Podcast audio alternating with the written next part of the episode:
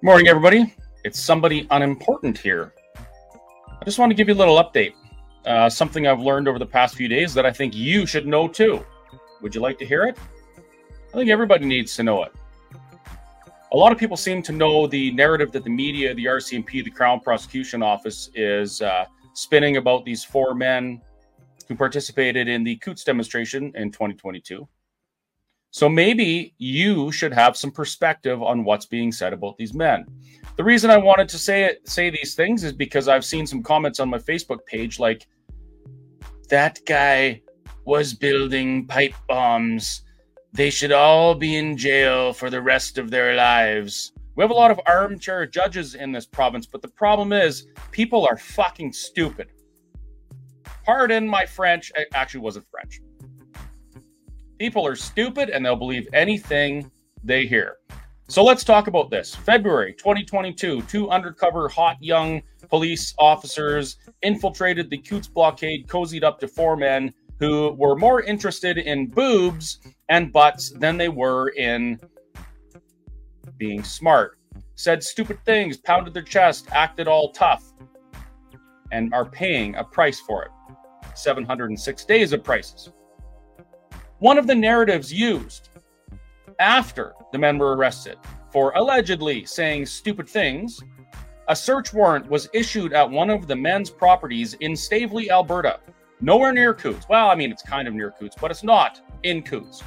Certainly not accessible to the people in Coutts. This fella just happened to own a dirt works and excavation company.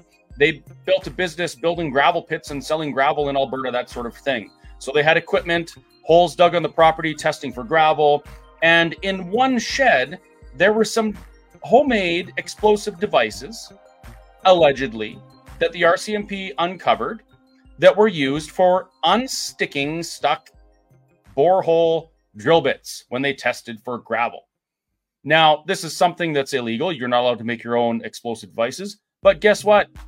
Farmers in Alberta, people all over Alberta, they do these things because we're redneck. And if we need to unstick a drill bit, we make something and get the drill bit unstuck. That information was leaked to the press and used to turn the public against these people. It was used to make the public believe that these men deserve to be sitting in jail with no trial, no access to bail for 706 days. But the reality is, these things that the media talk about may have absolutely nothing to do with the men or the Coutts demonstration. What do you think of that? It really pisses me off.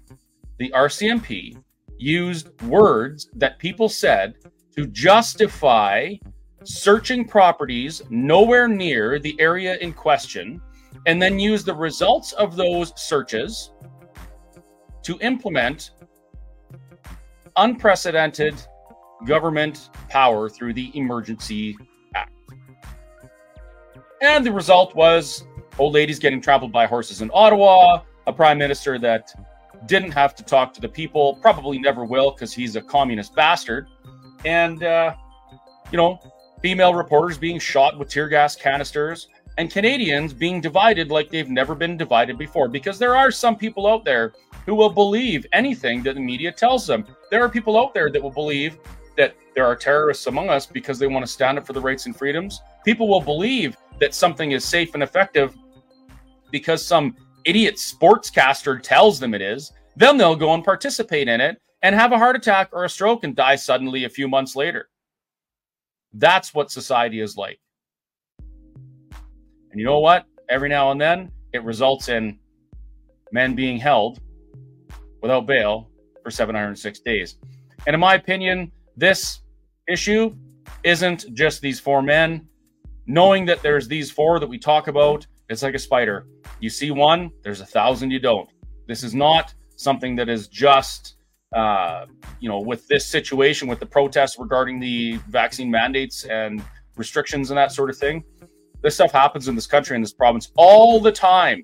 And the government and the crown and the RCMP get away with it because people don't bother to think critically about what they're being spoon fed by the media. I need a coffee.